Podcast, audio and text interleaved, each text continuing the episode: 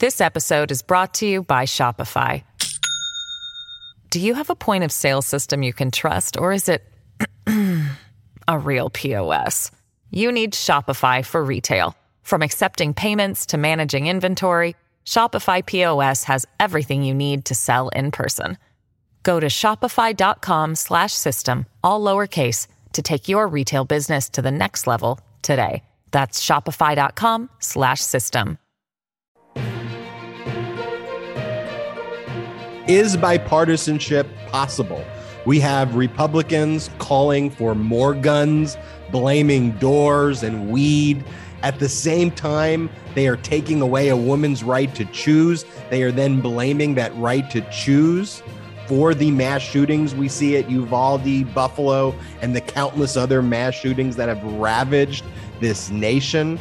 We have people at the same time who claim to be progressive, but say they're not going to vote unless Biden extinguishes all student debt for everyone. And we have a broken media system where reporters are crying about their videos being embedded. So much so you have a, a, a reporter who's crying that their video from Uvalde featuring Moms Demand Action was embedded by the founder of Moms Demand Action? Does the media care so much about their personal brands versus? Got to have that retweet, man. That's more, much more important than getting out the message of the uh, people fighting for gun reform on the ground. Much more important that you get those retweets, of course. We will, we will give you our takes on this episode of the MeidasTouch podcast, and we are joined by Congressman Dean Phillips from Minnesota's third congressional district. Congressman Phillips has long been a proponent of bipartisanship, so much so he ran in 2018 under the slogan everyone invited and he claimed there there's nothing wrong in politics that a little coffee and conversation can't fix he's a owner of a local uh, he's a businessman and owner of a local coffee shop Guess what? I got my coffee. I think you got your coffee. And I'm ready for a little conversation. I'm I'm curious to dig into the bipartisanship, the idea. I mean, he is on the bipartisan problem solvers caucus in the House. I think the House has actually shown at least a little bit of bipartisanship there. And so I'm curious to get his thoughts on how he works with his colleagues there, especially the insurrectionist colleagues as we approach the January 6th hearings. Bipartisanship is elusive right now. And we're all wondering is bipartisanship even worth it at the end of the day? So I'm, I'm curious to get his take.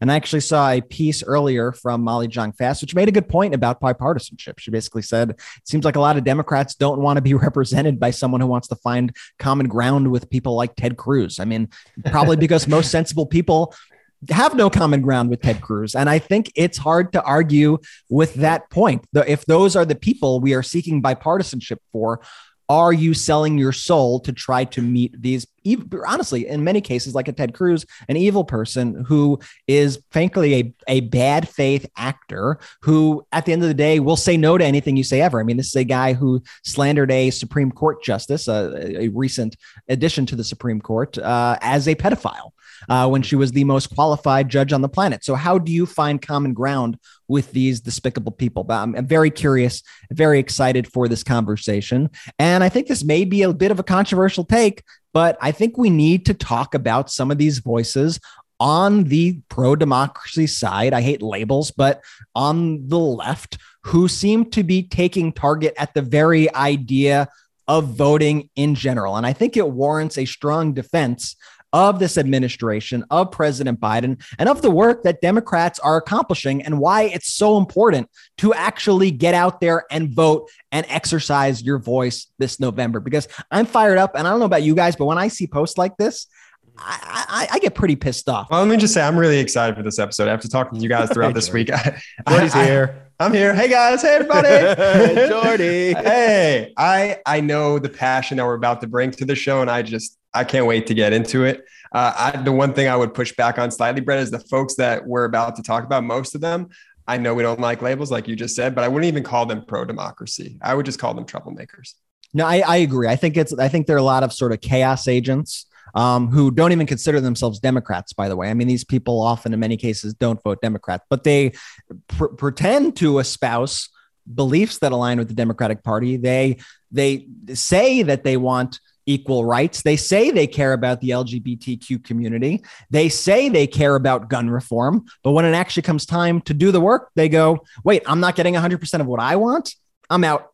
I'll see you later. Good luck with the rest. I guess Republicans will take you take it from here. How about that? Here's the thing: when we started this MeidasTouch journey, we never really were political people before, and a lot of the positions we took, I just thought were common sense positions that people should generally agree with. That's why, even though we are very you know our, our views would line up i think with what would be traditionally considered progressive these ideas never seem to be radical concepts to me like the idea that an AR15 shouldn't be in the hands of an 18 year old doesn't seem to me to be a wildly radical concept that in the United States military, we require training manuals, significant training to have the military version of the AR 15. So our military and the use of weapons is well trained and well regulated, but a random 18 year old can get an AR 15 by ordering one online without any money and without any credit and without any training and without any regulation.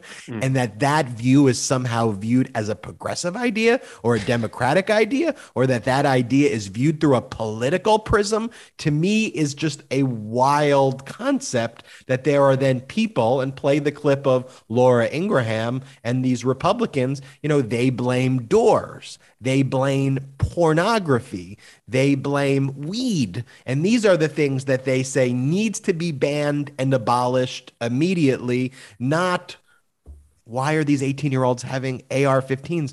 Why, you know, with 80%, 90% of the United States agreeing that we shouldn't give these guns to 18 year olds, why do we have a whole political party that is furthering this view and politicizing an issue that should not be political? Just play the clip of Laura Ingraham. It was initially reported that he was a user. In fact, he got angry that his grandmother and his mother didn't want him to use marijuana. But again, we don't know more. It was just mysteriously taken out of an article in the New York Times. But why aren't people in general not talking more about the pot psychosis, violent behavior uh, connection. There you go. And I want to emphasize, Ben, on that clip. She's been going on this all week. Like, this isn't a one and done. Like, this is the current diversion of the Republican Party. They want you to think about everything possible. And you have to remember always with Fox Fox is the Republican Party. Fox is just simply a propaganda arm of the Republican Party. And so you see where they are pushing the party, you see where they are trying to push the American public.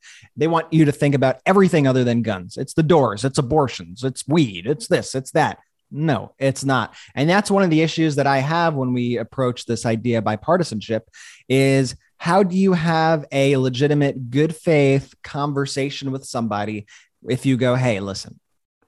No one's trying to take away your guns. Have a handgun, have have a hunting gun." Yeah, we have an issue here, right? We had an assault weapons ban that was in effect to 2004 that actually did quite a lot of good. It decreased gun violence by a lot. And when we removed it, guess what happened? Gun violence went up by nearly 300%. So, can we agree that that was helpful? Can we agree to find common sense solutions? And they go, you mean on abortion? Because the abortions called it and the weeds caused this, and all. You're like, how do you have how do you have that conversation with somebody and sit down at the table and actually solve things when the other side are just a bunch of shit shit? And then, and then you move that on to the like you know the same issue that I raised there. We, we it's every it's like really every other issue where I'm like, this is a Democrat position. This isn't just like a people position. Deadly pandemic ravaging the country. Uh, scientists are saying we've we've got this vaccine. Can you wear masks in public? And Republicans saying this will be traumatizing for our children to be wearing masks that's going to be traumatizing wearing mm. masks to the children and not the school shootings. That's what's going to be traumatizing to children that they have to wear masks for a few hours and we're not going to get vaccines. That that's what the republicans are sprouting. That's just the most ridiculous view ever. And then you go to the right to choose you know the republicans saying that we want to take away a woman's right to make that decision. The government is going to explain to the woman how they should treat their uterus. Like it's very hard to be bipartisan with those people.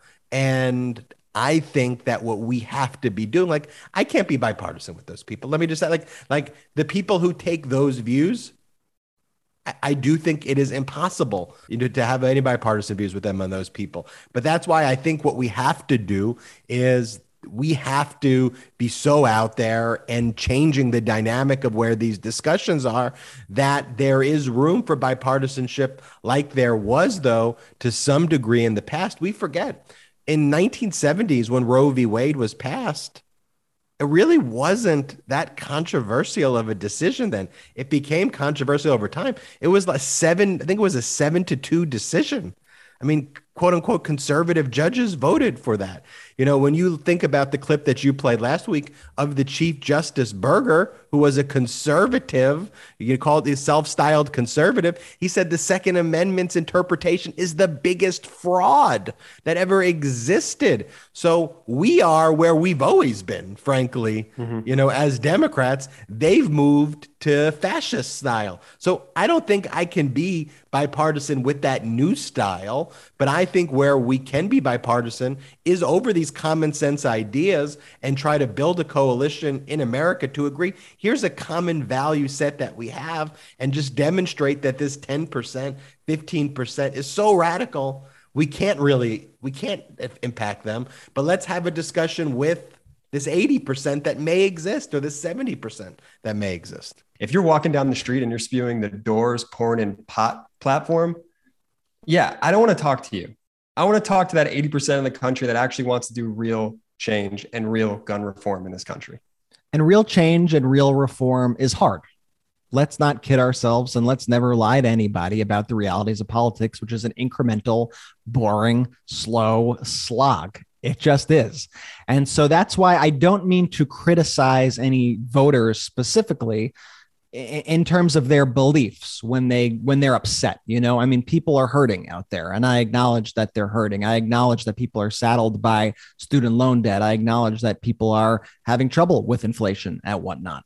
But if you think the solution to your problems is to let republicans take power who are the cause of a lot of these problems, then I just want to tell you the stakes of what is going on and also kind of how we got here in the first place. I mean, let's just think about the abortion issue, for example. Let's start with that. You had a lot of people in 2016 who said, I'm not voting for Hillary Clinton. Not voting for her. I don't like her. Something about her bothers me. No Clinton dynasty. You have to earn my vote. Trump wins the election. He installs three Supreme Court justices. Some of them were pretty illegitimate, installed at the very last second, uh, despite the McConnell rule, which was established. We finally get Trump out of office. Biden is elected with two right leaning Democrats in the Senate. It's very hard to get things through, but Biden still is able to accomplish a lot. But what happens? Those Trump judges from 2016 are set to overturn Roe v. Wade. Now, the reaction from many people what are Democrats doing to stop this? Why aren't Democrats working harder to stop this when it all stems from that idea in 2016? And then you go, you know what? If Democrats can't stop this, they can't get anything done. I'm not voting. And then in 2022, guess what could happen? The Republicans could come into power, and then the same cycle repeats over and over and over. And I think it's important that people know that politics is an incremental game and we don't live in a world of instant gratification. And the GOP actually understands that. I mean, Ben, you mentioned the Roe v. Wade decision. The GOP has been fighting for five decades to overturn Roe v. Wade, and they haven't stopped fighting to overturn that decision. But then the Democrats get into power for a year and a half. And everything is not fixed right off the bat. And you got people who are ready to give up, who are trying to depress the vote on social media by telling people that Biden hasn't done away with all their problems yet. I mean, we have to understand how the game is played, and we have to understand that there's not a magic wand to solve these problems, but that politics is hard. Republicans, uh, here's a sports analogy, Jordy, that you'll like. You know, like those big Thanks, market, te- the big market teams that like try to win the championship each year by spending like all the money and then when they don't the fans like rebel against the team so the team could actually never become a championship team meanwhile they're like some other markets that just kind of build the franchise over a number of years you, you know the analogy i'm, I'm uh, thinking of Jordy? you might as well just say the yankees well you know whether you know I was, I was thinking more along the lines of the of the Knicks as you know growing up as as a Knicks fan but Um, but but I, I take your analogy as a good one.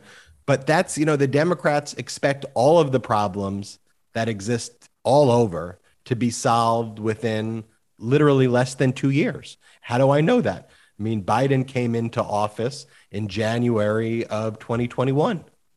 Okay, right now it is June of 2022, and people are saying, even though he's brought transformative changes, he's united the world in a global war involving Russia's unlawful invasion of Ukraine.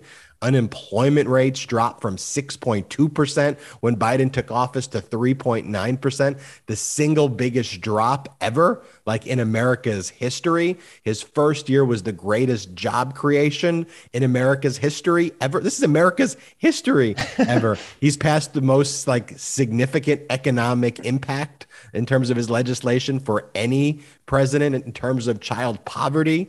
Uh, it's the lowest child poverty rate ever. I mean, I could keep going on and on. Most judges, uh, I mean, most judges appointed, appointed the most judges and the most diverse judges to the courts ever. I mean, Brett's a great point.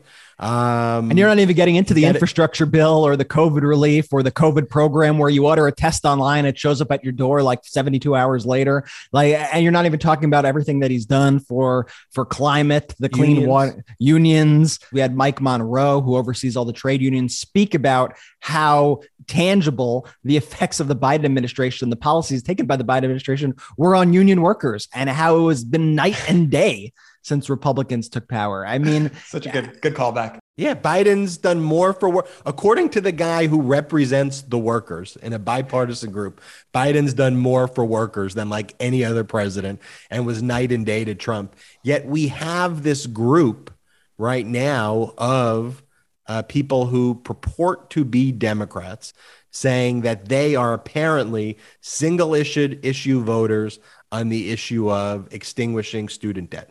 I want to be very clear where I stand on the issue. I think that all student debt should be extinguished. I feel very strongly about that. However, if Biden is unable to achieve that based on the political realities that he's confronted with, and he's unable to pass that legislation, I'm not going to say I'm not voting for Democrats. Biden has already done significant things on student loan debt. Let's just take the student loan debt as an issue, just that. Okay, so let's say you have student loan debt, you're in massive debt. Under Trump, he would have the collection agencies hired by the federal government harassing you every day, dinging your credit so that you couldn't afford you, you, you don't have the ability to buy apartments. Yeah, anything else in your life affects everything. Anything else in your life because you can't afford your student loans, making you pay 100% of your student loans, collections, you know, you would be harassed by these these loan collectors and the rest of your life you're probably going to be unable to uh, buy a home or buy a car because of negative credit from those actions. Okay. So that's the other plan that exists. Meanwhile, under the Biden plan, what he's already done is removed the negative credit reporting from Trump and from other administrations. So already under the plan, you've gotten a second chance. You've gotten a reprieve if your credit's been hurt because of these predatory student loans. Just, just think about that in and of itself, what he's done. He's also then extinguished student loans for people with disabilities. And so there's already been a huge amount of people who have full forgiveness of their student loans. What Biden's being confronted with now is kind of a, a complicated situation to figure out in the sense of if you extinguish all student loans, are you going to be extinguishing loans for a certain income?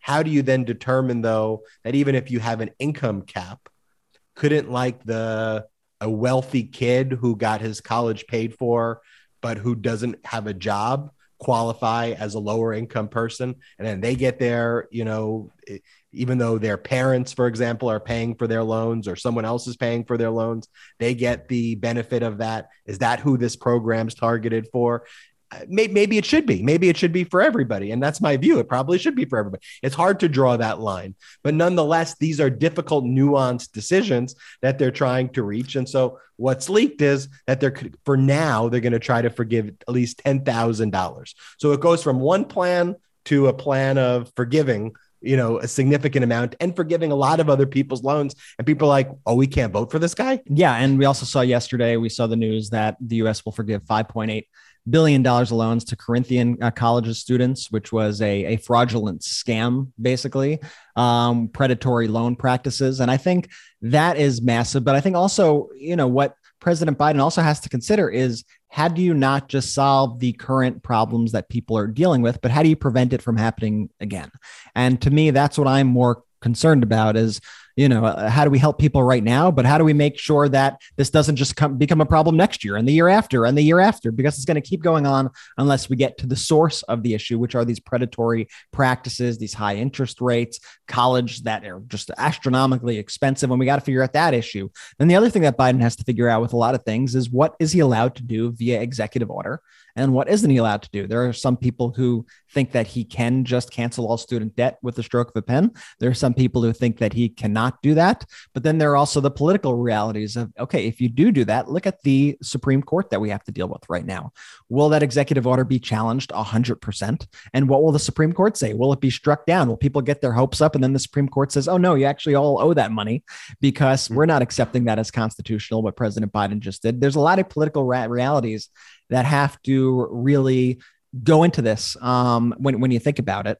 And it's not as cut and dry as like President Biden could wave a magic wand tomorrow and solve this issue. It, it's just not. It's just not. And we need to really figure out how to solve these issues by really taking a targeted approach of every single election, getting out to vote. We need to make sure that we are able to actually compete with Republicans and that we have the numbers. It's just baffling to me how someone could just say, I prefer because I don't get a hundred percent of what I want. I prefer that the person who's going to literally destroy my life, that who is who I will allow. And please do not criticize me for saying I want the person who's going to destroy our, our lives. You are therefore shaming me. Uh, and, and it's saying uh, there really is no shame here. Who's shaming you? Who's shaming me, who's shaming America, are the horrible policies of these people who are trying to destroy us. And by the way, I'll be the first to acknowledge Democrats are far from perfect. I yell at them all the time. You know, there, there's a lot of problems there. But when you have a choice of one or two parties and one party is actually supporting democracy and is trying to help, and if you look at the legislation passed in the House, have passed a ton of bills help Americans from insulin to uh, uh, Roe codification, you name it. You could go on and on and on and on and on and see how these eventually get blocked. I only see a party that's working in the interests of the people and working for democracy. And then I see a party that literally wants to bring on fascism to America, literally wants to be banning books, wants to be telling you what you can or cannot say, wants to be coming after tech platforms for trying to take off hate speech, wants to be coming after your teachers, wants to be putting guns in the hands of teachers. That's their solutions to problems. I go, you know what? If I'm going to make a choice between the Democracy Party or the Fascism Party, guess what? I'm not sitting. I'm not sitting this one out. I'm going to do my duty. I'm going to go to the polls. And I'm going to try to run up the numbers on these Republicans so that we could actually do stuff and pass stuff. Let's be clear. The one thing missing from this conversation about student loan forgiveness, it wasn't Biden's main platform. Like he didn't run on forgiving student debt. That he ran on unifying the country and bringing things back to a sense of normalcy that frankly, he's accomplished just based on reading that quick list that Ben did 10 minutes ago. So when you have these people who, you know, will agree with the Democrats on nine on 10 issues, we said this about MeidasTouch, who agree with us on nine to 10 issues, but that one issue they don't agree with, and they go, ah, I'm done. You're not a serious person. You're not a serious person, and you're not here to help. I couldn't agree more. And speaking of non-serious people, too, um, you know, the the the way the all these events are just being covered. We we talk about the media over and over again is being broken, you know, which has given room for MeidasTouch, though, to actually fill a void that doesn't exist by delivering the truth, by talking real to people, by having these very basic conversations that are being ignored. But there was one incident that I think really highlights this. Um, and it was It arose out of Uvalde. There was a reporter who I won't, you know, my, my goal isn't to like specifically shame the reporter. So I'm not going to mention the reporter specifically by name on the podcast, but I do want to shame the antics because the antics are really problematic but i think one of the key you know the key issues on paper this reporter would seem to be someone who identifies with a lot of the issues that we identify with um, and when you look at the comments it seems to be someone who who agrees with a lot of the issues a, smaller account, um, but a blue check mark account for the for the reporter. And the reporter was in Uvalde, and the reporter was filming uh, in Uvalde and filmed the scene with Moms Demand Action, where there was an NRA supporter who was in the crowd, where the moms uh, approached the individual and basically said, Get out of here, get out of here, get out of here. A number of other people shot that same video. It wasn't like the most unique video, but this was a very good angle of the video that was shot by this reporter and a very memorable video. And the video began by having a few thousand views when it was released on social media. And then it was amplified by a lot of really big accounts. And the big accounts embedded the video. And when you embed the video, you basically take the video, you post it on your own social media. But the embed function has something where the individual actually does get credit for the video under the video. And it's a, it's a Twitter feature. It's not like you're downloading the person's video and re-uploading it as your own. You're sharing using a a common Twitter feature that that you could do. Yeah, and the individual gets credit for it. The name is listed under the video, so there is attribution there.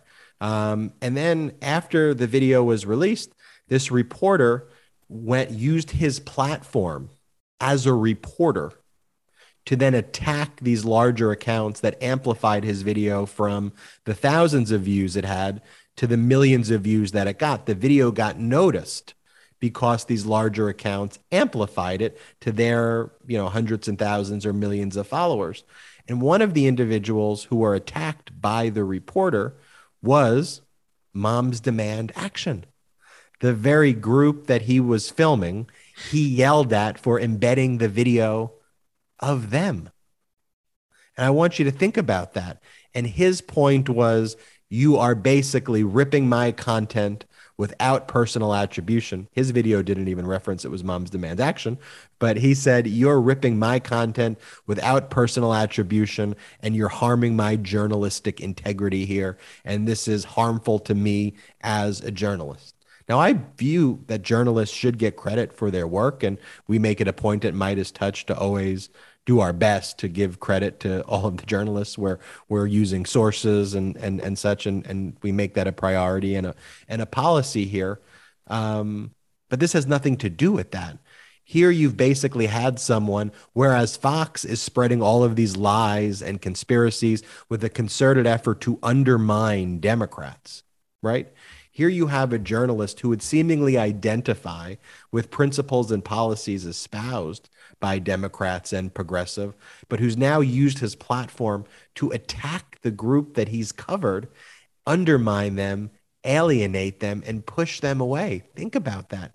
And think about what that does to Democrats and progressives who are on the receiving end of a journalist attacking them.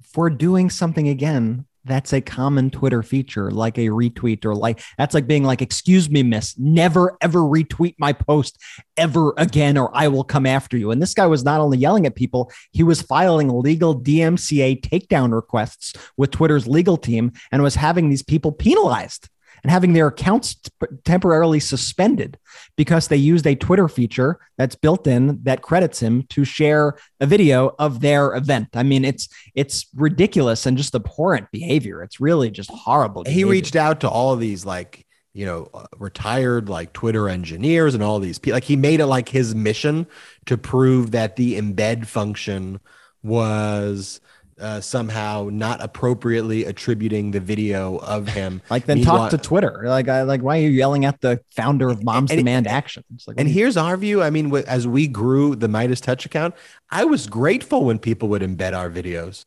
Honestly, like, it's the number oh. one thing. It's honestly the thing that I value the most. Actually, when people share our stuff that way, it allows people to put their own twist on it. We still get the credit. We get views. I always retweet those people and I thank them for sharing our content. I think it's like the gold standard, in fact, of, of sharing videos on Twitter. Exactly, because you also, when you do that, you reach a different audience. You reach people that, hey, when someone does that with our videos, they might not be MeidasTouch fans. They might be turned off if they see our logo. But if they're Ben Meiselas fans and Ben embeds the video, then all of a sudden we're talking to another audience in a very nuanced way. It's really new media journalism meets very old school train of thought journalism that uh, the two worlds don't mesh well. And this reporter just has a total lack of awareness. And it's so pathetic and sad and disturbing. If you're finding yourself attacking the people who you are pretending to uh, uplift, uh, then I think you need to reconsider your journalistic integrity and your humanity, frankly. Mm-hmm. And, and and so I want to tie these concepts together, though, because you have these Republicans who we talked about at the beginning of the show, who are incredibly radical and extreme, such that the views that I've espoused, which is like, you know, as I said earlier, that the 18 year old shouldn't have the AR 15, that that becomes a controversial position. But them, through their media arm and through other tactics, are trying to reach out to people and bring more people into their orbit and thus further radicalize the country. And Brett, we had talked about this. You know, the RNC is building these community centers where they're offering people the ability to watch movies and have, you know, dinner there. And, and they're not publicizing it, but they're making these olive branch approaches within communities just to try to get people hooked in through these kind of cultural issues and trying to build those even though their policies are so radical and extreme. When you think about it, think about it. It's like one of the ultimate kind of cultish behaviors to hook people in. And when you think about the cults of the, you know, of the past and even now of the current, it was always trying to find common ground. And we spoke to Dr. Hassan, one of the the cult, culty programmer. The cult, yeah, the famous culty programmer. One of the tactics that are ultimately utilized, right, are you know the way he said it was a woman approached him at a library and you know said hey let's talk about these topics that was interested that was in, in the moonies in the 70s and that's how he got hooked but that's what they do they try to find hey you like sports hey you, you you, you watching you watching the Johnny Depp trial? It's as hey. innocuous as, "Hey, you like cute puppies? Here's a cute puppy video. Oh, you like that cute puppy video? Hey, you like that? You might like this also." And they gradually pull you in, and all these companies do it. By the way, you could look at look at the content. I mean, I actually I don't look at the content, but but look at the content on like what Ben Shapiro posts on his Daily Caller website. Okay, check out the Epoch Times, which is a crazy batshit conspiracy tabloid paper, right? You will notice they have sections and they produce a lot of content that's like cute puppy does X, Y, and Z, and you're never going to believe the owner's reaction. Like they put they pump out a lot of stuff like that and a lot of stuff about cultural issues that has nothing, zero to do with politics. And you're like, how is that related? Because once they get you to agree on these little things, they pull you in. And once they pull you in, they could get you to believe just about anything. And so I need everybody to have media literacy out there. I think it's it's so important when you're following any of these things. And Ben, you mentioned like the Johnny Depp. I'm mentioning these, uh, regardless of what you think of the case, by the way. And I'm mentioning the uh, the the puppy videos and these sort of viral little cutesy videos that are out there. Understand why these people are pushing these narratives they're for nefarious reasons. And it's a way that they could pull you in and then really warp your mind, deprogram you from uh, believing in democracy and bring you into this fascist cult. I mean, you have to understand what their end game is here, and it's very devious. It's very devious. And and but just think about why the cards are stacked and why why we need to change it because that that is organized and concerted, and it's not that complicated to under to explain. We just explained it.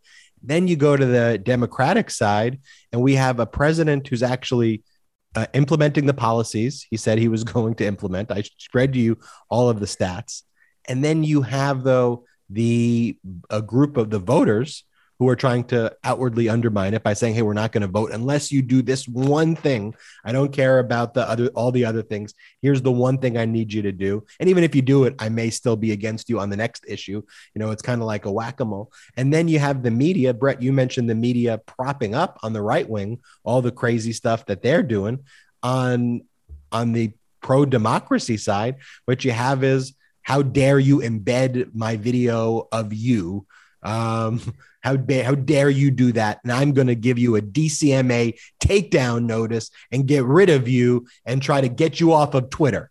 I mean, that's that that is the debate right there and where we have to come in. So everyone's like wow. I mean i think if you're listening to this podcast now you know i'm like wow.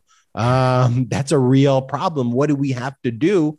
The solutions right here though is what we're building right now of community of networks of bipartisanship in a way that we've tried to stylize at MeidasTouch that you who are listening have championed because our listeners are like, yeah, I just want to have normal conversations. I, I, I, I just want to be able to go about my life and not have to deal with the crazy shit.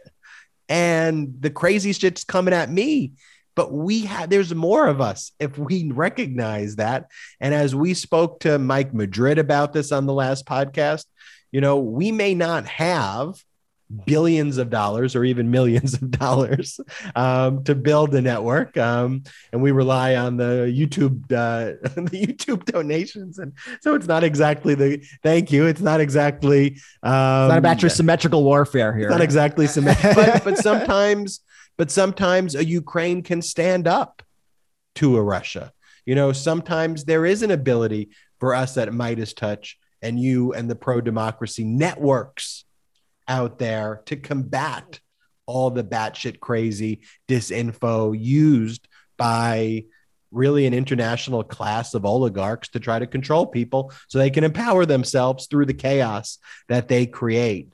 I want to have this conversation now about bipartisanship with a member of Congress. Oh, I'm fired up. His essential platform is bipartisanship, bipartisanship, bipartisanship. I want to ask him, how is bipartisanship possible? How do you think it's possible? How do we, should we be fighting for bipartisanship right now? Um, given the climate, let's bring in Congressman Dean Phillips. And before bringing in Congressman Phillips, though, want to talk about one of our sponsors, Backbone. Hey. I love, no, I you got your backbone there holding it up, Jordy. Why do you think I've been so quiet this episode? I've been playing it in between breaks. This, ah, this, pod, ah, this podcast is brought to you by Backbone. What's holding you back from the ultimate gaming experience? It's the hundreds of dollars it costs for you to set up, or are you too busy? Are you this on the go type with only minutes to spare? Well, level up your game with Backbone, the universal gaming essential that lets you instantly play play hundreds of console games on your iPhone, no console required. And really, Brett and Jordy, to me, whether you're a gamer or not a gamer, big time gamer right here. For me, I love just occasionally when I want to take a break from my work just to play a game on my iPhone. And sometimes playing games on your iPhone is a bit difficult, just like in terms of like how do you hold the phone and so backbone like perfectly integrates into your iphone and lets you play all of these really fun games you know, dude, I've been playing like Spider Man nonstop on this thing. Yeah, You're like the biggest Spider Man fan. I mean, everyone's seen the mask that you wear, Jordy. Everyone knows you get the Spider Man yeah. mask. It's a game changing, essential product. It transforms your iPhone into a handheld console so you can play anywhere, anytime. Just plug in your iPhone to the backbone console and enjoy console quality control with responsive buttons and triggers, clickable analog sticks, and more as you play Xbox, PlayStation, PC, and App Store games. Um, the game that I love to play. What was your favorite game that you were playing? Spider Man, like yeah, nonstop. Spider Man and Madden, the two games I go back and forth. Yeah, I was gonna. I was gonna when I don't say, respond to your guys' text. That's what I'm doing. Uh, I was gonna say I love to play. Uh, Madden was the most fun that I have. And look, this is a really good gift, and so I got this for like all my friends' birthdays. Um, I've given them as gifts for my friends who have kids. I get it for their birthdays. Everybody who's played it said that they absolutely love it. Um, it's really, really, really easy to use, and uh, you know, just something that you could have. You know, you can give someone that they'll actually use. You know, when you're trying to think of like what gifts to get them. Here's what you got to do: go to playbackbone.com slash Meidas. So you go to P L A Y B-A-C-K-B-O-N-E dot com slash Meidas now and order your backbone until June 30th and get free access to over 350 console games and perks. And here's the great thing about this deal. When you go to playbackbone.com slash Meidas, you're going to get one month free Xbox Game Pass Ultimate. So you'll get a free Xbox Gas Pass Ultimate, one month free Apple Arcade, Wow. two months free of Google Stadia Pro, Wow. and three months free of Discord Nitro. It's incredible. Yeah, it's a really good discount. It's a really good free. I love free stuff. Find your next adventure at playbackbone.com slash Meidas. That's playbackbone.com slash Meidas. Let's bring in Congressman Dean Phillips. Welcome back to the MeidasTouch podcast. Really pleased to be joined by Congressman Dean Phillips, Democratic Congress member representing Minnesota's third congressional district and vice chair of the bipartisan problem solvers caucus. Uh, Representative Phillips, welcome to the podcast. It's great to be with you. Thank you for the invitation. So, the Problem Solvers Caucus uh, at a bipartisan caucus, nonetheless. I recall when you were running for Congress, of course, your background as a businessman, owner of a local coffee shop, Penny's. And in 2018, as you were running for Congress, um, the campaign slogan or one of the slogans was, quote, everyone is invited. And then you were quoted in 2018 as saying, There's nothing wrong in politics that a little coffee and conversation can fix. Coming from a coffee shop owner, you know a thing or two about that. Do you still feel that way today, especially after we hear these horrific things coming out of things like the Republican NRA convention? Can we still solve these problems over a cup of Joe? I happen to think yes. I know it sounds trite. I know it sounds kind of trivial and um, kind of old fashioned, if you will. But yeah, based on my experience, and by the way, it wasn't just coffee, it was vodka and ice cream before then. I see the power uh, of community, of convening. And I can't tell anybody listening or watching that I have all the answers to the uh, disease that ails us. But I can't help but think uh, and believe, and frankly, have seen played out in front of my eyes that when we actually bring people of very disparate life perspectives and experiences and politics together, yeah, uh, we can do better and we can find common ground. Uh, the Problem Solvers Caucus that you just referred to, uh, that's kind of my home base in Congress. I do so because I so believe that if we bring people together and share life stories and build a little bit of trust, uh, we'll find common ground. If we don't do so, I know one thing is for certain we're going to continue down this terribly dangerous path, uh, the outcome of which I don't think uh, any of us want to see manifest itself in civil unrest. And that's where we're heading if we don't at least take some steps towards each other instead of further away. So role play it with me. I pretend that I am the individual who attended the NRA convention. I Mhm. saw what happened in Uvalde and I said, you know where I want to go? I want to watch Donald Trump dance at the NRA convention because the Democrats and independents are trying to take away my AR 15s, which I have mounted on uh, my wall and, um, and I, I put it in designs. I take photos with my three year old holding it. H- how do you, over a cup of coffee, get through to me? What, what do you say to me that makes me change my mind?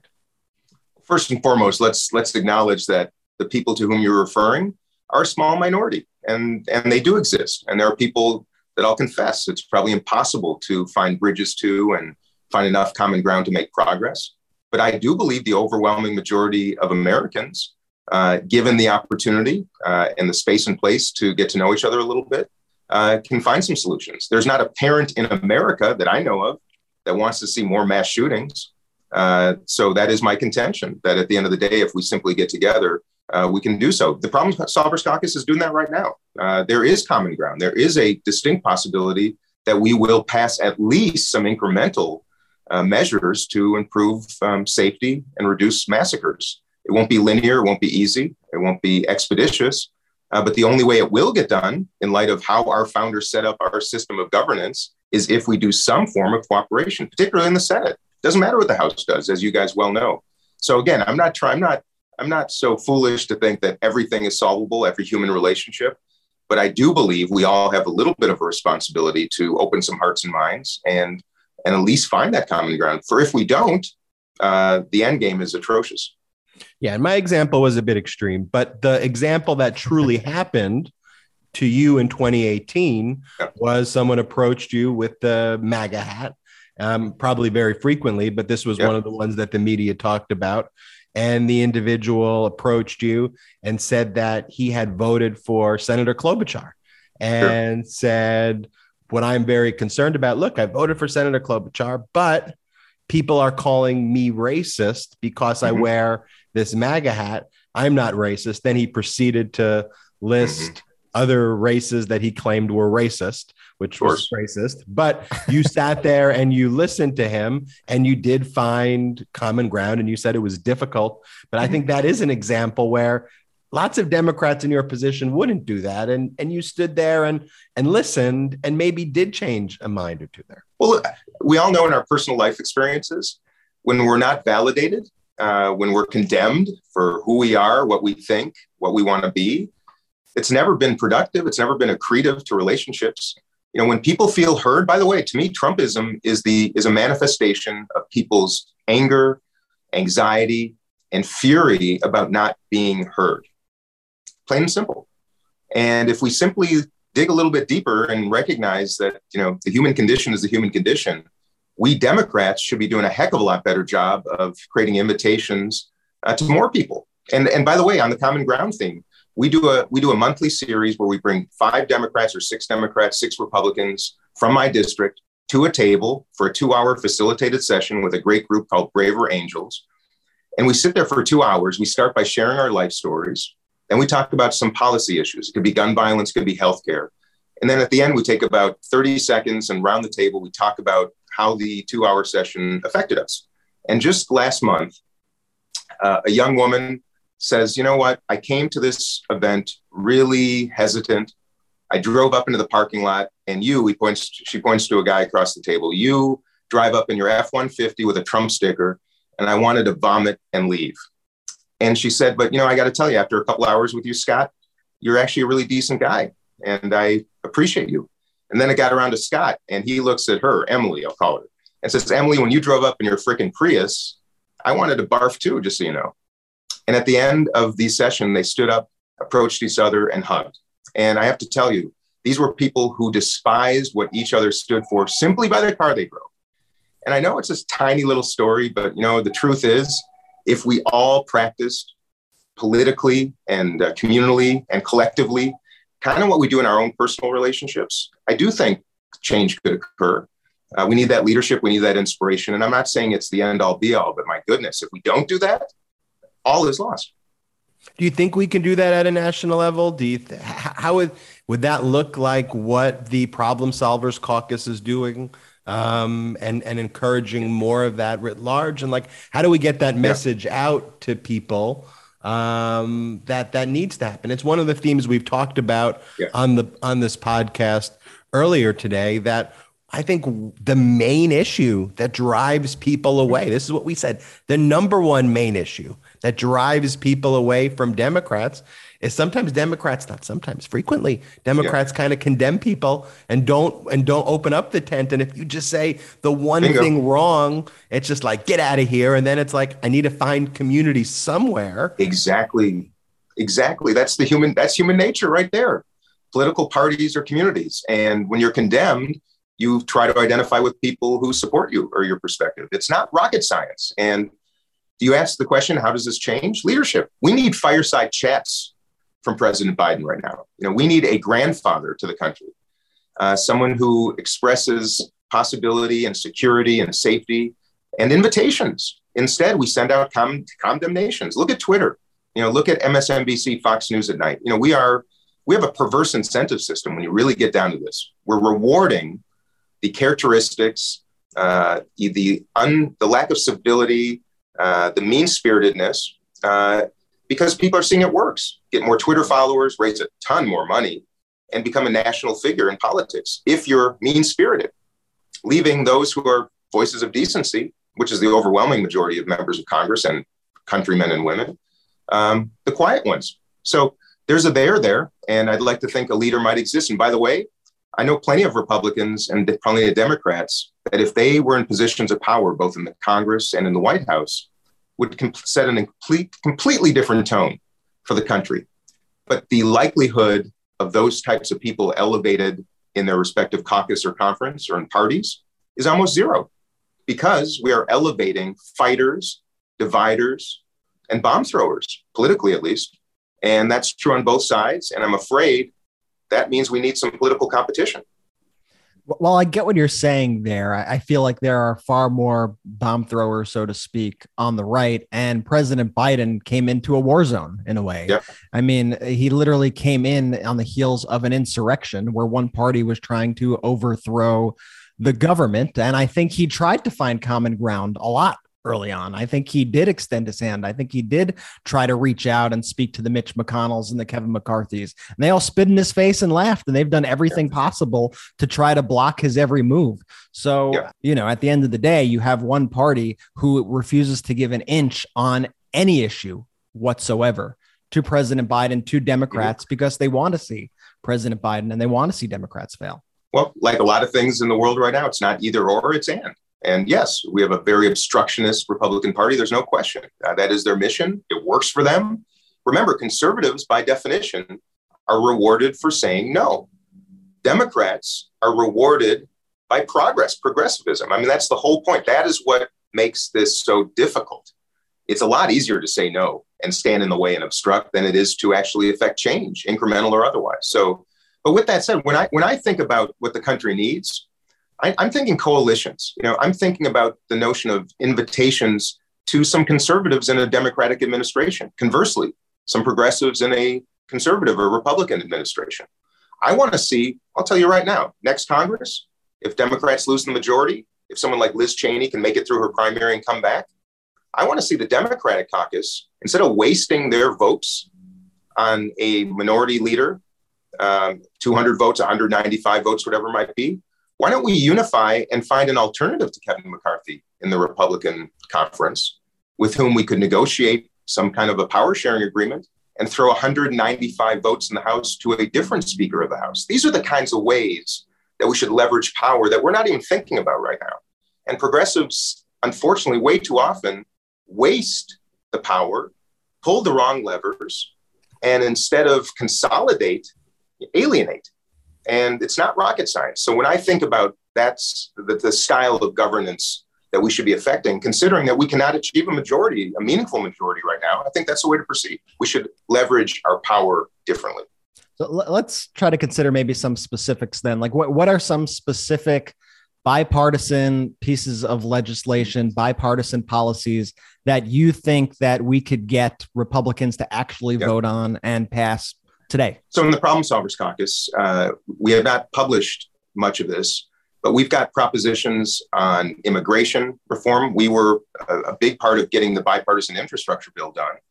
Uh, we are now meeting relative to gun violence. We have a working group, a bipartisan working group, uh, along with the Senate, of course. Uh, we have the, at least the 58 of us, 28 Democrats, 28 Republicans in the House on the Problem Solvers Caucus. We can solve a lot, I guarantee you. And I do it every day the problem is more broadly, leadership on both sides of the aisle do not empower us. Uh, we are, a, you know, we're gadflies, of course, to uh, both sides of the aisle, uh, but we think that's important. Uh, I know if empowered uh, with the ability to bring bills to the floor uh, and socialize them to some degree and um, market them, we could achieve a lot on just about every policy area. and and I believe in that. the problem is, again, the reward system does not reward cooperators. In fact, on day one of Congress, when I arrived in 2019 with about 75 new members of Congress, I thought we'd get to know each other, tell our life stories, do a ropes course, build a little bit of trust. But we are separated and segregated almost immediately, put on different buses, going to different events. And this, this culture of separation uh, manifests itself in every negative form you can possibly imagine. So I'm not saying that this will solve every problem, but leadership matters. Uh, and in the political arena, at least, I've not seen many leaders that have these skill sets that I think are really necessary and important in this type of system of governance at this time in our history. They're out there, but instead of running to office, they're running from office. And um, that's part of our problem too, is getting the right people in the right positions and recognizing, frankly, uh, that you've got to inject a little bit of pragmatism into progressivism if you want to succeed. That's what I'm getting at, plain and simple yeah, I think I think pragmatic progressivism is is something that we should all strive for. And I think bipartisanship is, in general, something we should strive for, especially when we don't have uh, the votes needed to pass stuff on our own. But Molly Jong Fast made a good point in a recent piece, though. She seemed she she wrote that it seems like a lot of Democrats don't want to be re- represented by someone who wants to find common ground with Ted Cruz. Maybe because sensible people have no common ground with Ted Cruz. And I thought it was a, a funny comment, but I think it speaks to the problem with bipartisanship that on the other side, it's not good actors. It's Ted Cruz's, who, when you have the most qualified candidate for the Supreme Court ever going there to the stand, they call her a pedophile. They call her a, a child sex trafficker. And that's sort of the new lane in which we're trying to engage in bipartisanship. Isn't that kind of a huge barrier to all of this? Sure. It's a it's a, it is a barrier, but once again, we're talking about the handful that are that generate these national brands because they have picked up on this perverse incentive system. Ted Cruz is a perfect example of that. He knows how he builds his you know national equity. But what we don't talk about is the other you know 40 members of the Republican conference in the Senate uh, and the overwhelming majority of names you don't know, faces you never seen in the in the Congress that still are relatively decent people. You know, we may diverge on our perspectives and uh, politics, but I'm telling you, because I've experienced it, they're there. But they need to be led in a different fashion. And we've got to create some spaces and places and reward systems for people willing to do it. Of course, we can talk about Marjorie Taylor Greene and Ted Cruz all day long. And by the way, many Democrats think of the Republican Party as being represented by those two. And conversely, you know, we know who the Republican Party, you know, thinks represents Democrats.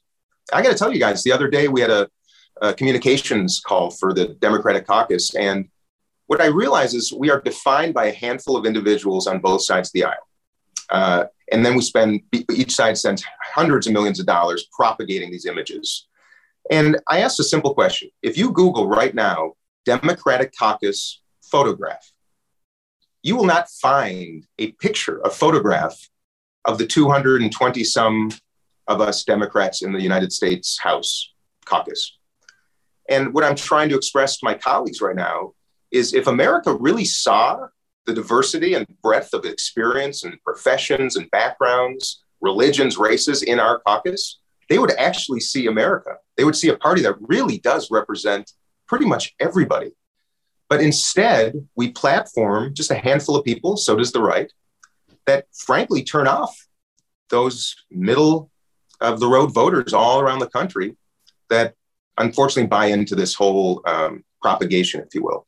So I'm trying to encourage us to kind of broaden our platform, expose more of our members, and demonstrate to the country that, believe it or not, the Democratic caucus has business people. You know, the Democratic caucus has a diversity of people that actually do represent you, including farmers, yeah, including rural mm-hmm. Americans, mm-hmm. totally that really understand these things. But instead of elevating them, you guys, you know, we're diminishing them.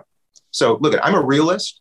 I'm shocked and dismayed that Democrats can't uh, generate a majority that's sustainable. I'm amazed that this is even a competitive political environment right now, considering considering the issues at hand. Right. But it's not. So let's wake up and recognize if we've lost rural America, no, we're we're going to risk losing democracy. Yeah. No, and it's no. time to wake up. No doubt about it. Another thing I want to talk to you about is the January 6th hearings. We're now mm-hmm. one week away from those hearings. And correct me if I'm wrong here, Congressman, but I believe during the January 6th insurrection, mm-hmm. while everything was going on, I believe you screamed at Representative Paul Gosar while you were on the floor. Gosar, of course, has been somebody who has been pushing these baseless election conspiracy theories. What was it that you said to him? And what what's your relationship been like with those insurrectionist colleagues of yours? Well, I'll tell you that I'm I pride myself on an ethos that's welcoming and friendly, and um, I love people of differing opinions. I make a point to seek them out and build relationships. I do it all the time. I count many Republicans amongst my friends. The ones you're talking about right now, zero. I don't afford them the time of day. I don't greet them in the hallways. I find them to be dangerous. I find them to be unpatriotic uh, and I find their behavior to be repulsive. And I don't congregate with them or enable them or give them oxygen. The day on January 6th, moments after we heard the sirens and the announcement from the Capitol Police uh, Sergeant that the House had been breached and that they were on their way down the hallway. And Paul Gosar was still at the microphone objecting to the 2020 election. I was up in the, uh, the gallery, the mezzanine level, and I stood up and screamed at the top of my lungs right to him, This is because of you. Okay. Because it was. And I was speaking for tens of millions of us who had watched this slow motion train wreck for the, over the course of many weeks come to a conclusion at that very moment. And by the way, my colleagues up in the mezzanine told me to quiet down because I was breaking decorum. And Gosar and Steve Scalise turned up and looked at me and yelled, shut up. And the next moment after that, you know, hell broke loose. Mm-hmm. But I don't regret it. And I think I spoke for a lot of us. And by the way, I think the January 6th commission hearings that are forthcoming, that'll be televised, are going to demonstrate facts and build a narrative that are going to shock even the most jaded political observers. Uh, I do believe that. Uh, it was a conspiracy, I believe. I think we're going to find that out shortly. Uh, and Paul Gosar and some of his minions are responsible for undermining the very country that they claim to love so much. How important do you think these hearings will be for restoring faith in government, restoring faith in Congress, and restoring faith in American democracy just in general? Well, uh, sadly, uh, the nation is a very different one than it was uh, during the Nixon uh, era, during the Watergate era. Then you had a Republican Party uh, that predicated its position on fact uh, and rec- recognized implications. Uh, many Republicans who were uh, rabid supporters of President Nixon turned against him when the facts were out. Now, when the facts come out, we have leadership, uh, people in positions of power on, in the GOP uh, that demean the facts, that distort them, and then misinform their base of voters. And I think we're going to see that again. So you ask what the outcome will be. I think it's important. We have to do so. It's a responsibility to demonstrate facts, to ensure the historical record knows what happened. Uh, but do I think it will actually do anything nationally? No. There are too few people whose minds are not made up about what happened that day and its relevance uh, to the future. And what I'm afraid a lot of my GOP friends don't recognize is that if they don't condemn this, if they don't address it and hold people to account this time, this could happen from the left someday. This could happen from anarchists. This could happen from any side of the political spectrum. And it's more likely to happen if we don't hold people to account this time. And I'm afraid some of my friends have created a monster that is going to be awfully difficult to get back into the cage, no matter their values. And um, that's something time will tell, but um, it's important that we demonstrate what happened. And the fact is, most American voters have moved on. Uh, that's the truth. And again, we Democrats have to be cognizant of what's really on people's mind right now. We've got COVID still, we have crime. The most important is, is costs, which is inflation. You know, we should do January 6th, but we can't do so at the ex- exclusion of what's really affecting Americans every single day. You know, when their costs have gone up $3,000 a year between gasoline and, and, um, and groceries, believe it or not, even if they care deeply about democracy and they believe that there was an insurrection, they want to see Democrats actually doing something about their day to day lifestyles and what's impacting them, you guys. So I'm a voice of reason in this respect that yes, we have to do that, but we also have to address, at least acknowledge, recognize, understand, empathize, and try to act on what's hurting people right now. If we do so, we might just build a case for even a better midterm than we're expecting. I want to just take a quick step back because I couldn't agree with you more on this point that people and the media specifically are rewarded these days by outrage culture. The more outrageous mm-hmm. you could be, the more clicks you get, the more followers, the more money. Yeah. You look at a Fox News, though, very specifically, you look at how they're covering these shootings. They yeah. seem to be blaming everything under the sun except for the real issue in the room, which is common sense yeah. gun reform. I mean, latest is Laura Ingraham on this tirade about how pot psychosis is leading to these mass shootings. I mean, what do you even make of that? That's nonsense. But look, to answer your question, you know, we are living in an entertainment industry mm. era. That's the best way to describe it. You know, you guys know full well, you know, you get more clicks, you get more eyeballs, you get more likes if you're provocative. You know, if you ask the the impossible question, you know, the antagonistic perspective. I mean, geez, you guys, it's it's that's how it works.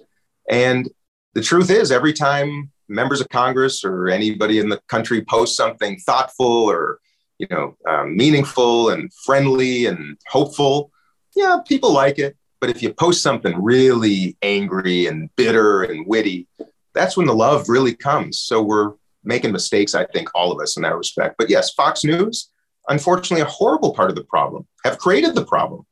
The great irony of Fox News, if you ask me too, is that this is a, a business owned essentially by Australians, you know, that have so deeply affected and poisoned the national discourse. And I'm not saying that every left leaning news organization is um, angelic, but I do believe Fox News is propagating people and ideas that are literally poisoning the very country again that they claim to love so much. Uh, but let me tell you on gun violence, I do these common ground um, convenings all the time.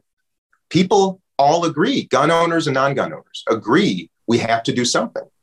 Let me tell you guys, the answer is not just addressing guns and controlling guns. The answer is not just investing in emotional and mental health and finding ways to intervene. It is absolutely a combination. But to everybody listening who's a, a burned in the wool, dyed in the wool progressive, remember we have a constitution that is unlike any in the entire world, that the Supreme Court has read as one that guarantees our right to own firearms. So we're not Canada. We can't be Trudeau and ban handguns tomorrow. No, we can't be Australia or New Zealand. We can't.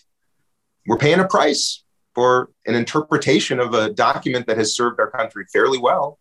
Uh, but there is a way, by the way. In fact, I, I actually encourage you and people listening to, to visit a, a, website called the Violence Project. I think it's the violenceproject.org.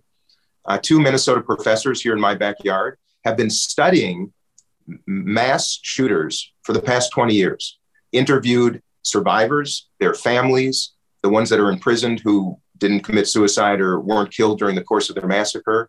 They've developed the most comprehensive understanding of the motives and the psychology of mass shooters. Nobody in the country knows them. And the fact that we're not using that as the template, as the source data to make thoughtful decisions as we proceed is really disconcerting to me.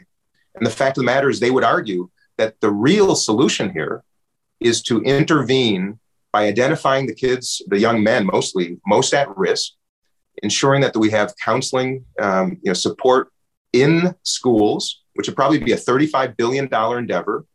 Mind you, we just sent $40 billion to Ukraine last month. But to intervene at a stage where we can prevent this nonsense. And yes, I think we should raise the, the age. And yes, we need red flag laws. I think Republicans actually will come along on maybe those latter two, and Democrats should come along on the mental health element.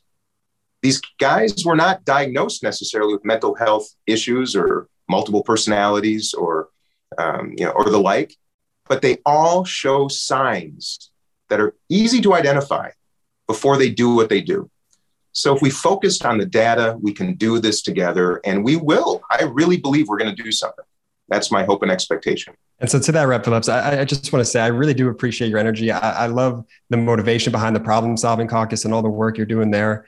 And I think a lot of people right now, rightfully so, are scared for sure. the future of this country. Where do you see America in four, eight years? How are we? How are we doing? Well, you know, first of all, bipartisanship uh, is not in vogue right now. Cooperation in many corners is demeaned and diminished. But I got to tell you guys, I'll, let me tell you, I'll, best way to answer the question is last night. I'm on my way to a town hall, one of my regular town hall meetings. And I passed a McDonald's and I had a sudden urge for a McDonald's chocolate shake of all things. And I go in the drive through line and order my shake. And I'm sitting at the window. My order's not ready yet. And the guy behind the windows says, How's your day going? I said, oh, My day is going great. How's yours going? And he said, Well, it was going really well. But this guy just came to the window and said to me that the world was coming to an end. And I said, He said, The world's coming to an end. I said, What did you tell him? And he said, I don't think the world's coming to an end. He said, I just think we all have to do something to make it a little bit better. And this guy was a McDonald's, you know, window staffer. And he said to me after that that you know i have a job i have a place to live i feel like the luckiest guy in the world and i realized you know that it's these little moments and these little discoveries of extraordinary human beings all around us every day who aren't the ones on tv and aren't the ones you follow on twitter but are going about their lives and are people of decency and people of friendliness and of thoughtful worldviews. That's most people. So when you ask me where the country's heading, that's up to us. I can guarantee you right now, you're probably not going to find the answers in Congress, probably not going to find the answers in Washington. But in all of our communities, in our backyards, in our cul-de-sacs, in our apartment buildings, you know, the answers are there. And I, I'm falling in love with our country again right now because I'm making a point to get out after two years of masking and, and quarantining.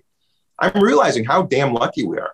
And I think if we just convert maybe our attitude to a little bit more gratitude, a little bit more open mindedness, by the way, that means the right more open to the left and the left more open to the right, we can solve these problems. And uh, I'm remarkably optimistic. And that's why I'm doing this. And I always remind people keep the faith and be a participant, not an observer. Uh, it's that energy right there, which I think so many people can agree with and, and I truly appreciate. And it's really why I, you know I, have fallen in love overwhelmingly with the Democratic Party is because it's the party of uni- unifying in my in my idea. So, do you think? How do you think the Democrats will do in these midterms? Look, I'm I'm pragmatic and I'm a realist. I think it's going to be awfully difficult, and I understand why it's going to be awfully difficult. You know, politics is um, is a combination of strategy and luck, and I remind my colleagues all the time politics is not about what's real, it's about how people feel. And right now, people are anxious and they're scared. They're wondering if the world is coming to an end, if democracy is coming to an end. They wonder if their lives are coming to an end with the violence and and the discord. And you know that's that's complicated. You know that's that's that's complicated. But um, but we're gonna we're gonna we're gonna persevere. And I'm proud of the Democratic Party of representing the country. I think in a really thoughtful way. And I think it's to be better than we feel right now. Do I think we're to maintain the majority? I think it's to be awfully difficult, in no small part because gerrymandering has crushed the ability for Americans to be represented the way I think our founders intended. Uh, I think we need a little bit of political competition. Competition makes any product of higher quality, more available, and a little bit lower cost. And I mean it sincerely on all three points. Uh, and I think we need ranked choice voting. I think we need to encourage more participation. I think we need to reward moderation. I think we need to inspire candidates to be rewarded by broadening their base. Ranked choice voting can do that. Um, I think these things long term will be helpful. In the near term, I think Democrats have to be much more intentional about recruiting candidates, especially in rural areas, that represent the people they want to serve. You know, we can't nationalize everything in the Democratic Party because it doesn't fit. We are a tale of two countries. There's urban, suburban America, and there's rural America with very different cultures and needs and views and perspectives. So I'm a business person. I don't market a product hoping people will buy it on my own intuition. I study what people want, what they're asking for, and then you make it. And I think it's time for Democrats to maybe start turning the table a little bit on our perspective. Listen first. Representation begins with listening, listening to people what they want and need, and then formulate a way to address what they want and need. That's how democracy and representational government is supposed to work. And I think it's time that we start elevating leaders uh, that share that view uh, because it's achievable. I don't think we can do it before November, but that might actually be the impetus to start making some reformations thereafter. And I hope to be part of that team. Hearing you say that, Congressman, one of the things that we'd love to offer is our platform to showcase one, any candidates you know who are like that, send them our way. But two, the Problem Solvers Caucus. I'd love to showcase if there's anything that's ever public that the Problem Solvers Caucus yeah. is doing. I'd love to just show people conversations between Democrats and Republicans that reflect civility and that mm-hmm. talk about these ideas in ways that they don't see on traditional media. So there's always an open forum here where we'll show any of that kind of conversation going on. So let us know about that. And if there are any, you know, members across the aisle who you think would want to come on with you or with the Democrat and and showcase that to the public, I'd love to show another side to people that that exists versus the traditional yep. split screen yelling past mm-hmm. each other and showing that there is another side. That's what we try to do here. Thanks so much for joining us, Congressman. Let me say yes and yes. Can I say yes and yes to that? I, have already, I've already, right I've already accepted it as a yes without even. Asking. All right, yes and yes. I'll tell you, Dusty Johnson, my Republican buddy from South Dakota, uh, a gentleman, a man of compassion, decency, a principled conservative. I brought him to Minnesota last summer. We went to the Minnesota State Fair He's bringing me to South Dakota uh, later this month. Uh, we're going to the Corn Palace. He stayed in my house. I'm staying in his house. We're both problem solvers. We have affection for each other. We cooperate and we've um, come together on things that are awfully difficult. It's possible. And I'd love to have him on, maybe somebody else. And as for a candidate who I think embodies what I'm talking about, Jeff Ettinger, who is the former chairman and CEO of Hormel, the spam company. He's running for Congress right now in a special election in Minnesota's first district uh, for the seat that uh, former Rep Jim Hagedorn, who passed away unfortunately this year, uh, had vacated. Um, he's he's not your typical Democrat, but he's the kind of Democrat that can win in the part of America that we need. And I encourage you to take a look.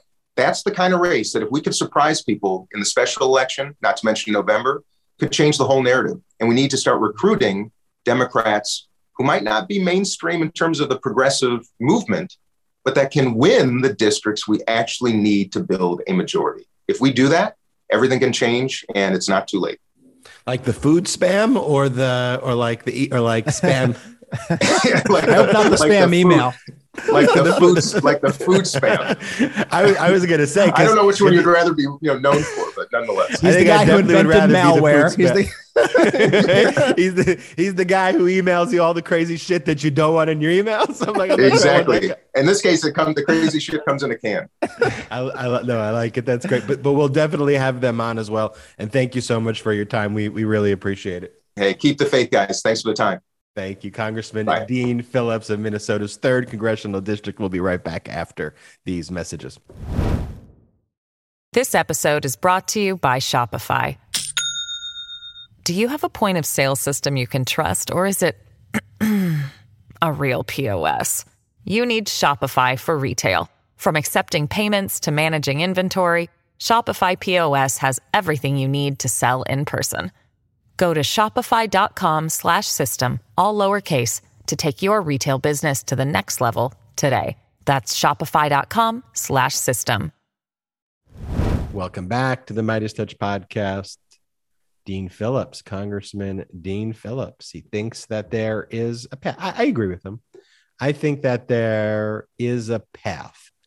I think here is my take on it. Mm-hmm uh, well, you heard my take on it before Dean Phillips, but before I brought him in, but I'll just give you, I'll give you my take on the back end. Um, what we have to avoid right now and why this is all very pivotal and why the stakes are so high is the same reason Dean Phillips yelled at Paul Gosar on the House floor, right? The same reason that he um, was outraged by Paul Gosar yeah. is how a lot of Americans feel with a party that exists, a political party of Paul Gosar's. Paul Gosar, his views are at least the mainstream view in the Republican Party. And that's Matt Gaetz, that's, you know, Marjorie Taylor Greene those aren't fringe characters with influence in the party. You know, to me, these quote the people who Republicans try to claim are fringe Democrats. One, I don't even believe their views are all that radical. The people who they try, I may disagree with them on certain foreign policy issues. I may disagree with them on, um, on a certain approach, but overall, what people are fighting for on the quote unquote fringe on Democrat aren't really fringe issues. It's how do we get more health care to people? How do we make education more accessible? That's everything we're striving people? for. Yeah, it's everything we Those want. are not bad ideas. Those are not radical uh, concepts. Whereas overthrowing the government is a radical concept. you know, having the government literally overtake businesses the way Republicans do because the corporations don't want to discriminate against gay people. That is a radical idea and a radical concept that's espoused by the right. And so, what we have to make sure we can't be bipartisan with the Paul Gosar strain, which is the prevailing strain of Republicanism. But where I welcome Dean to and bring on a guest, I want to meet some of the Republicans he's talking about. And I don't want to try to, you know, I want to elevate Democrats on our show and progressives, but I want to elevate also common sense discussions And if there are Republicans out there who will uh, find solutions to these issues, like gun reform, and say 18 year olds shouldn't have AR 15s, um, I'd like those views out there. We that's great for the country. We want solutions for the country. As we've said on the show constantly, like I would love to have a conversation with Republicans about tax policy or about the best way to get people health care or things like that. But the issue is, is they've taken the conversation so far to the right, to the point, like you said, Ben, of their discussions about overthrowing the government and how do we toss votes in elections and Jewish space lasers and, and all this batshit crazy stuff that you can't even talk to those people. And Representative Phillips acknowledged that there are people like that who you can't even engage. And I'm happy that he acknowledged that. But we need to desperately try to find the small sliver of people who we could actually kind of have those old school conversations with and actually push the ball forward because, hey, we got a lot of problems that we need to solve. We have a lot of problems that we need to solve. And we're going to need all of us in order to make this happen. And one of the things interesting too is when you look at the problem solvers caucus that Representative Phillips is a part of, you're not going to recognize many of the names on that list, especially from the Republican side. They're not the names who are in the news every day. Mm-hmm. So these are the people who are just in the House who don't get the national attention all the time. So I think that's an actually an interesting thing when you look at the names in that group of of who's actually trying to actually at least trying to get stuff done. And it gives me some hope. But what also gives me hope really is seeing the amount of activists who are out there, seeing the people who that reporter was criticizing, you know, ignoring the noise of that reporter criticizing the founder of Moms Demand Action and the activists fighting for gun reform, but looking at the crowd who's actually fighting for gun reform out there, looking at the size of the crowd, looking at the passion of the people showing up for protests around the country to protest the Roe v. Wade decision. When you see that, you see the numbers that really exist out there, and you see how many people are really on the Democratic pro democracy side. So it's important for all of us to try to mobilize this effort, to try to do everything we can to keep power and grow our majorities in the midterms, because that's really how we're going to get stuff done little by little. We're going to work our asses off. We're going to build these majorities and we are going to usher in a better America for everybody. And I think that's what we should all want. Couldn't agree with you more, Brett. Thank you, everybody, for listening to this episode of the MeidasTouch podcast. Special thanks to our sponsor, Backbone. Make sure you check out store.meidastouch.com. Make sure you subscribe as well to our YouTube channel at MeidasTouch. If you're searching uh, on YouTube or if you're watching it on YouTube, hit the subscribe button right now. Um, if you're watching on YouTube, also make sure you subscribe to the audio on wherever you get your podcasts. And let's just do the swap that we always say. If you're listening on podcasts, subscribe to YouTube. If you're on YouTube, subscribe right now to the podcast where you get the audio, uh, wherever you can download audio podcasts. And make sure you leave a five star review. The five star reviews are very helpful to our rankings and being able to continue to do these podcasts each and every week, multiple times with you. We're so grateful for you, the Meidas Mighty community. None of this is possible without you, and we will continue to keep on building and growing this together because together, I truly believe we can change and make this country and the world a better place. What is the solution to all of these problems, to all of these issues? It's actually a very simple solution. You're looking at that person and those persons when you wake up every morning, when you look at your family, when you look at the mirror. The solution really is you, and it starts with you and your ability to push back against these false narratives and to truly create the United States of America that we all want to live in one that's peaceful, one that's normal, one where we can all rest easy at night, wake up in the morning, and enjoy this beautiful time on earth together. Thank you so much, and special shout out to the Nice Penny.